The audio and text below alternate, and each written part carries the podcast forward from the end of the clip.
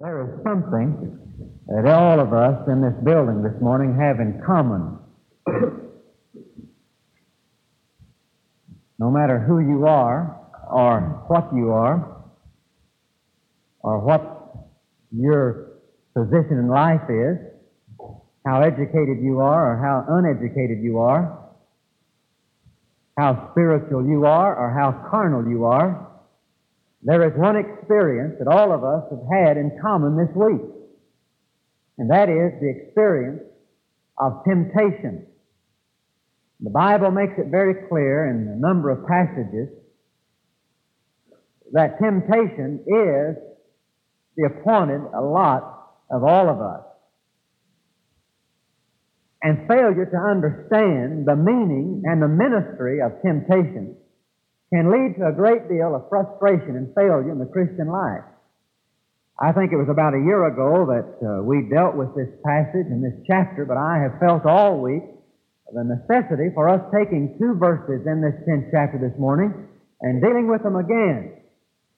Because as you and I come to know Jesus in a greater way, and as the experience of the Apostle Paul in Philippians 3 becomes ours when he said that I may know him, may, that I may come to know him as I've never known him before, there is going to be at the same time greater knowledge of temptation. And by that I mean experiential knowledge of temptation. You're going to be facing more temptation. And if you do not understand that there is a ministry of temptation, then as a Christian, you're, you're going to be subject to frustration and failure. So I want you to listen as I read verses 13 and 14 of 1 Corinthians chapter 10. Verses 13 and 14. There hath no temptation taken you, but such as is common to man. But God is faithful, who will not allow you to be tempted above that you are able, but will with the temptation also make a way to escape, that ye may be able to bear it. Wherefore, my dearly beloved, flee from idolatry. There hath no temptation taken you. And the word taken means to seize and hang on. And doesn't that graphically describe some of the temptations you and I have to endure. It not only seizes us suddenly, but it just seems to hang on doggedly, stubbornly. And some of us struggle with the same temptations day after day, month after month, year after year. And we wonder why it is that these things come upon us. And what can be the reason for all of this? And why it is that God allows some of these experiences to come to us and if it is God allowing us to do it, or is it because we are still sinful and is it because we're still not right with God? And many times I have talked with Christians who, when they face severe temptation, their first reaction was, well, I must be wrong with God. Maybe He isn't really Lord in my life. Maybe I'm not faith." Now, you need to understand two or three things about temptation if you're going to enter into the ministry of temptation. And that's the title of the message this morning. I think it's remarkable how that everything that God brings into our lives or allows to come into our lives has a ministry to perform. Last Sunday morning we talked about the ministry of the thorn. A few months ago I preached on the ministry of failure. And I praise the Lord this morning that He is in such absolute control of all things, circumstances, and situations that everything that happens to me and everything that comes to me performs a ministry, even if it's tragedy. This past uh, Saturday, yesterday as a matter of fact, we had some testimonies at this couple's retreat. And I was uh, overwhelmed by two or three of the testimonies as young married couples stood and testified of tragedy in their life, of one child that had been run over by a car and killed instantly, and another one who had died of leukemia. And as these couples stood and gave testimony how God used that experience to bring them to Jesus and to bring their home together and to bring them to a full and abundant life, I sat there and I thought, isn't it amazing How God can even take the worst things that befall us and use them as a ministry for His glory and for our ultimate good. And you need to understand this, Christian, that everything that happens to you does not happen because of some impersonal, unknowable fate. But it happens because there is a loving Father in heaven who is seeking to work out and carve out His purpose in your life. And there is a ministry to temptation. We're going to say three things about temptation as revealed in these two verses this morning. First of all, God permits the experience of temptation. God permits us to be tempted. Notice what the apostle says. There hath no temptation taken you, but such as is common to man. But God is faithful, who will not suffer or who will not allow you to be tempted above that you are able. Now that little expression, God will not allow you to be tempted, tells me two things. First of all, it tells me that temptation itself is not a sin. If it were a sin, God would not allow it to me. God allows me to be tempted. Temptation itself is not a sin. And I find increasingly that Christians don't understand this. The devil comes and tempts us, and at the same time, he accuses us because we're tempted. He says, Now you see, if you were really right with God, if you were really safe, you wouldn't have those thoughts. That would never occur to you. That desire would never well up within you if you were really right with God. But you need to understand that the temptation itself is no sin. The book of Hebrews says that Jesus Christ was tempted in all points, not a few, but in all points such as we, yet without sin. Jesus was led of the Spirit, driven by the Spirit into the wilderness to be tempted of the devil. Jesus was sinless and yet he was tempted. And when the devil tempts you, don't let him bluff you into thinking that that temptation itself is a sin. It is no sin. But this also reveals another truth to me that God allows the temptation. That God allows the temptation. He permits the experience of temptation in my life. Now, God Himself tempts no man. God Himself tempts no man. It says He allows the temptation. He Himself does not tempt us. Listen to James chapter 1, verse 13. Let no man say when he is tempted, I am tempted of God. For God cannot be tempted with evil, neither tempteth he any man. But every man is tempted when he is drawn away of his own lust and enticed. Now, you say, well, what about those expressions in the Old Testament where it says God tempted Abraham and God tempted Israel? The word temptation is used in two different ways in the Word of God. It is used with the meaning to entice to evil, enticing someone to sin. God never tempts anyone in that manner.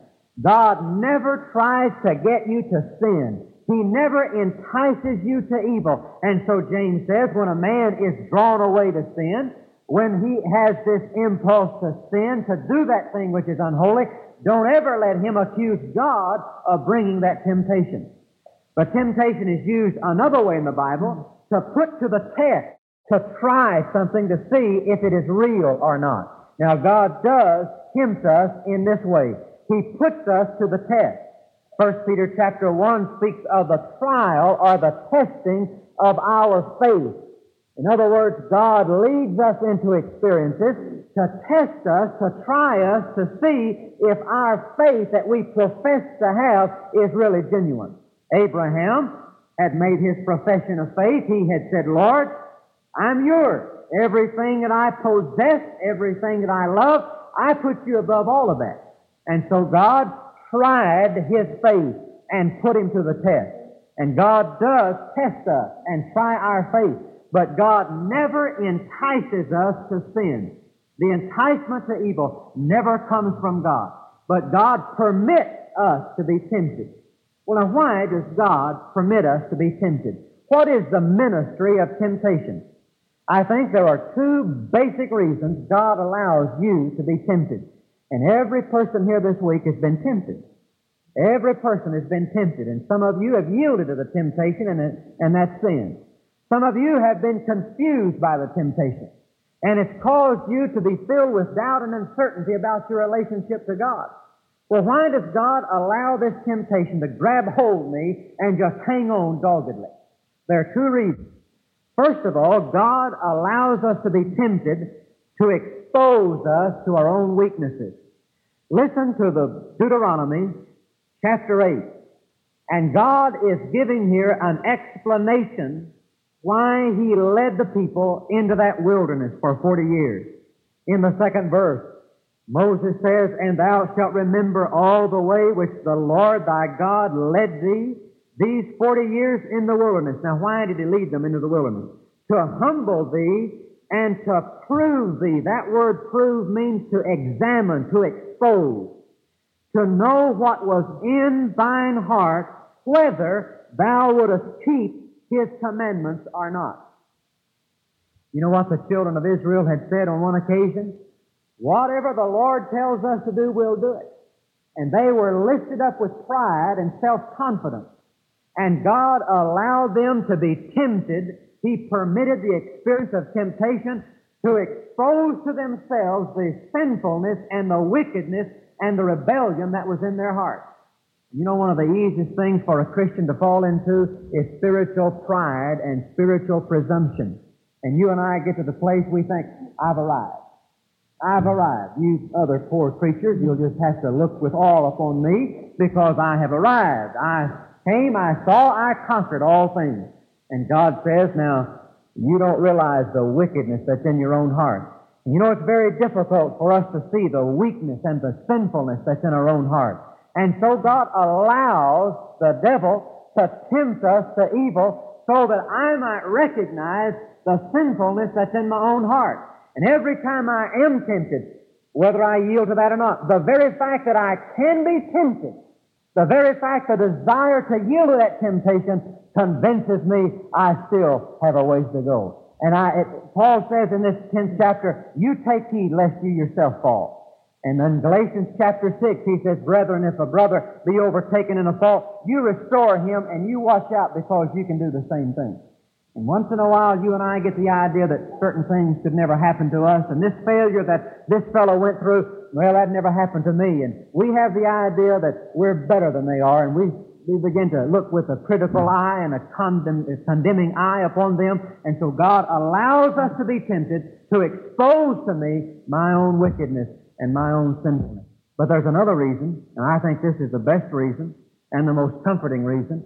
God allows us to be tempted not only to expose us to ourselves, but to enlarge our capacity for God. He allows us to meet conflict and difficulty and temptation in order to enlarge our capacity. You know, God meets a person on the level of his capacity. And God will give you as much blessing and God will pour as much of his fullness into you as you're able to contain. Now listen to Exodus chapter 23, verses 29 and 30. Now God is telling them how He is going to bring them to victory into the land of Canaan. And He says, I will not drive them, that's the enemy, out from thee in, in one year. He said it's going to take longer than a year. Rome was not built in a day, and Canaan is not going to be possessed in a year. It's going to take longer. Now why? Lest the land become desolate and the beasts of the field multiply against thee. By little and little I will drive them out from before thee until thou be increased and inherit the land. God says, I'm not going to drive all of the enemies out at once. And have you ever wondered why it was that when the people of Israel crossed over Jordan, that God did not immediately just drive out every enemy, but they took it one city at a time, one city at a time. Well, God says, you're a small nation. Not only are you small in number, you're small in spirit. And you don't really know me well enough yet to trust me in every situation. And if I were to just completely vacate the land of all enemies, you wouldn't be strong enough and big enough to hold the ground that I give you. And while you're waiting to grow up spiritually and statistically, the beast would multiply and they would multiply faster than you multiply and the land would become desolate because there's not enough of you to occupy the land. So he says, I am going to give you victory by victory as you're able to take it, as you're able to contain it. Now this is true to the experience of most of us. Man, when we got right with God and we came to that place where we said, I'm willing to acknowledge Jesus as Lord in my life, it seemed as though every enemy in the land was completely overpowered. We thought we were big enough to possess the land. We thought we were strong enough that we would never fail, that we would never fall. But you know what happened? The land became desolate we found out we really weren't strong enough to take all the blessings that God was giving to us. We really weren't mature enough to trust Him in all of these things that God was going to do for us. And so pretty soon we began to lose ground. Have any of you lost ground spiritually? Have you ever had that experience? Sure you have. You've lost ground because you were not big enough, strong enough, mature enough to hold the ground that God gave you in victory. And so this is the way God works. And some of us are perplexed because we think, well, I thought I had victory. But today I met an enemy I didn't even know I had. Today I met an area of my life that I didn't even know existed. And sometimes we think, well, maybe I really didn't mean it when I asked the Lord to come into my life. No. God brings you victory one city at a time. Just one city at a time. Little by little, He's enlarging, He's enlarging your capacity for fullness. And as God allows one temptation to come to you and you overcome that temptation, that enlarges you just a little bit. That increases you just a little bit. God allows another temptation to come to you. You conquer another city, and that gives you time to increase and enlarge just a little bit. And what God is doing in our lives is enlarging our capacity so He can pour more of His fullness and more of His strength and more of His blessings in us. And that's the ministry of temptation. And so when you're faced with temptation, you need to thank God for it. You need to realize that God is doing two things in this temptation. He's exposing you to the weakness and the sinfulness of your own heart so you won't be filled with pride and presumption. And also, He is making you larger so you can receive more of His fullness and more of His love and more of His blessing. And so God permits the experience of temptation. Second, God prevents extreme temptation. Now, it's a very comforting statement that the apostle makes. But God is faithful, who will not allow you to be tempted above that ye are able. There hath no temptation taken you but such as is common to man. You don't ever have an uncommon temptation. Now, I want you to understand this morning, Christian, that if you ever yield to temptation, it's your fault. God never allows you to be tempted beyond your ability to bear it. God will not allow you to be tempted beyond your capacity, beyond your strength, because God is gradually enlarging you and He is not going to allow the devil to tempt you beyond your capacity to take that temptation and stand against it. This is why in the third chapter of Genesis, when the devil came to Adam and Eve to tempt them, he came in the form of a snake in the form of a serpent. I'm convinced that if God had allowed him to come in all of his power and in all of his majesty, Adam and Eve would have had no choice but to fall beneath the temptation. But you see, God had already given to man dominion and rule and control over the reptiles and the serpents.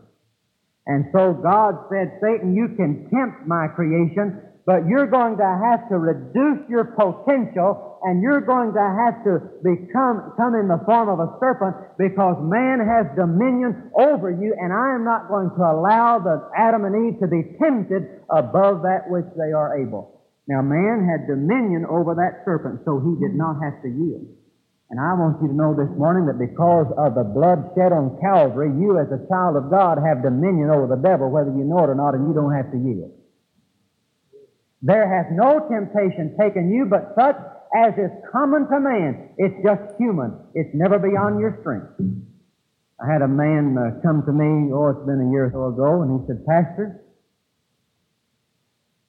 I have a problem. He said, maybe you can help me with it. He said, I, I have this problem of bad language. He says, I just curse all the time. And he says, I can't help it. I cannot control my tongue. I cannot help it. I curse all the time. I said to him, I've never heard you curse.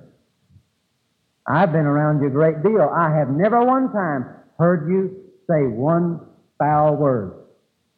And he said, Oh, no, I wouldn't around you. I said, Well, then don't tell me you can't help yourself. If you can control your language around me, you can control it around anybody. You see, he thought he was helpless. He thought he just couldn't help using that kind of language. Now listen, if you can control that language around one person, you can control it around anybody. Don't say that that's beyond your strength. It isn't. I said, well, why don't you use that around me? He said, well, you're a preacher. You know, as though that puts me in another category, you know, uh, subhuman or subterranean or something. Somebody said one of the greatest days of my life when I discovered my pastor was human. Well, that, that's a very discouraging discovery for a great many people. But I said, well, why don't you use that language around me? He said, well, you're a preacher. I said, what do you mean? He said, I have too much respect for you. I said, your problem is you have more respect for a human being than you have for Jesus Christ who dwells within you. There hath no temptation taken you but such as is common to man, and God is faithful. Do you believe that? God is faithful. He will not allow you to be tempted above that you are able, but will with the temptation make a way of escape that you may be able to bear it. You may be able to endure it. And you can. Now, when temptation comes to you, you just thank the Lord. Say, Thank you, Lord. I'm grateful that this temptation is just common to man, and I'm grateful that I'm able to bear it. And then you thank Him for the next thing. God provides an escape from temptation. That's the third point. God provides an escape from temptation. There hath no temptation taken you but such as is common. The Greek word means moderate, moderate to man. But God is faithful, who will not allow you to be tempted above that you're able. But now notice this. But will with the temptation, right along with the temptation, also He will make, He will provide a way to escape. Every temptation that comes to you has with it a corresponding way of escape. There is a way out of every temptation. That word escape means a pass through a mountain canyon. And it is a picture of an army that has been stampeded into a box canyon, and there they are, pinned in. There's no way out. The only way out is guarded by the enemy. They're doomed. They're finished. They're going to be wiped out. There's no way out of that mountain box canyon. But as they look, they discover a little wedge. They discover an opening. They discover an egress. They discover a door in the mountain. There is a way to escape. And as they look for it, they discover they can slip out of that box canyon and escape the onslaught. That's the word that he uses there. You may sometimes feel like you're, tim- you're hemmed in with temptation and you're just in a valley surrounded by mountains that are too high to climb over. This is the way temptation comes to us. In James chapter 1, it says, when you fall into temptation, it's just like falling into an open grave and falling into a deep hole and there's no way out. He says, Listen, I'll make a way out. I'm faithful. You trust me. I'll make a way of escape. You just look for it. There'll be a door. You can get out of. Now, I want you to point out, I want to point out something to you that doesn't come out in your English versions of the Bible. Literally, what the apostle says, but will with the temptation also make the way of escape. There is a definite article, T-H-E, in front of the word way. And the rule of Greek grammar says when the definite article is used, it is referring to a specific and a definite thing. There is always not just a way to escape. There is always the way to escape. You know what that way is? Jesus says, I am the way. Jesus is always the way to escape. The way to escape. A man came to me yesterday in Colorado, poured out the problem he had. Oh, it was a, a heartbreaking problem. He said, What can I do about it? I said, Friend, the first thing is to recognize it's not your problem. It's God's problem. And the first step in victory is to see this isn't my problem, it's His problem. Jesus dwells within me. And every demand that is made upon my life is really a demand made upon Jesus who dwells within me. I said, Sir, the first step is for you to see that it is not your problem. You cannot handle it, so don't try. It is God's problem, and you commit it to Him. There is the way to escape. You say, How can I escape temptation? When temptation comes to you, you remember God is faithful, and this temptation, God has, God has honed down this temptation. God has pressed down this temptation. God has limited this temptation.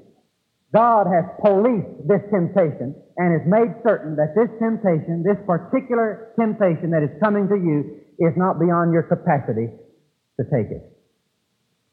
He tailor makes temptation for you, or he lets the devil tailor make it. The devil says, I want to tempt Job. God says, all right, here's what you can do. I'll give you the size, and you make it to fit him.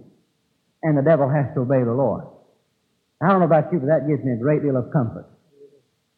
And the father says, all right, you can tempt that fellow, and here are his measurements, and you make it to fit him.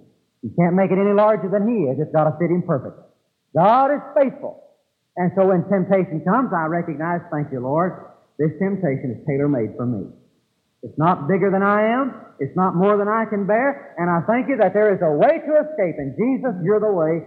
And this is really your temptation because you're my life and you dwell in me. And this is my temptation. I'm just going to trust you and let you handle it and trust you. And as you come to more and more in your Christian life to learn to depend upon the indwelling Christ, and rely upon Him and recognize that it's not your problem, it is not your difficulty, it is not even your temptation, but it is Jesus who dwells within you, and that's why He dwells within you to take all of this for you, to do your living for you. He not only did my dying for me, He does my living for me, and that's the way to escape. That's the way to escape. And so He says, Wherefore, my beloved brethren, flee from idolatry. When you see the exit, run, don't walk to the nearest exit. When you see the way God has given you to get out of that temptation, you flee, you run in from the face of temptation and idolatry. You said, but preacher, what if I do yield? What if I do fail? Well, no cause, no cause for permanent defeat. 1 John 1 9 says, If we confess our sins, He is faithful and just to forgive us our sins and to cleanse us from all unrighteousness. I say God has just taken care of everything. There's just no way that the Christian who knows his book can miss out and lose. If the temptation comes to me as it will, it's not more than I can take, and Jesus will provide escape. If I do fail, and I do yield to that temptation, I can go to the Father, confess that sin, I am forgiven, I still stand in His presence. And God has just taken care of everything. God has taken care of the failure as well as the success of the venture. Maybe you've failed this week. Maybe you've met that temptation and have yielded to it. It's easy to get rid of that sin in your life just by confessing it, saying, Lord, I confess this thing. And you just name that thing. The Bible says the very moment, moment you confess it to God, He forgives you that sin and he goes a step farther. He cleanses you from all unrighteousness. The Ron Dunn podcast is available only for personal edification, not to be duplicated, uploaded to the web, or resold without prior written consent. It is managed and operated by Sherwood Baptist Church. If you would like to listen to additional Ron Dunn messages, visit sherwoodbaptist.net slash bookstore and search Ron Dunn. For more Ron Dunn materials, including sermon outlines, devotions, and scanned pages from a study Bible, please visit rondunn.com.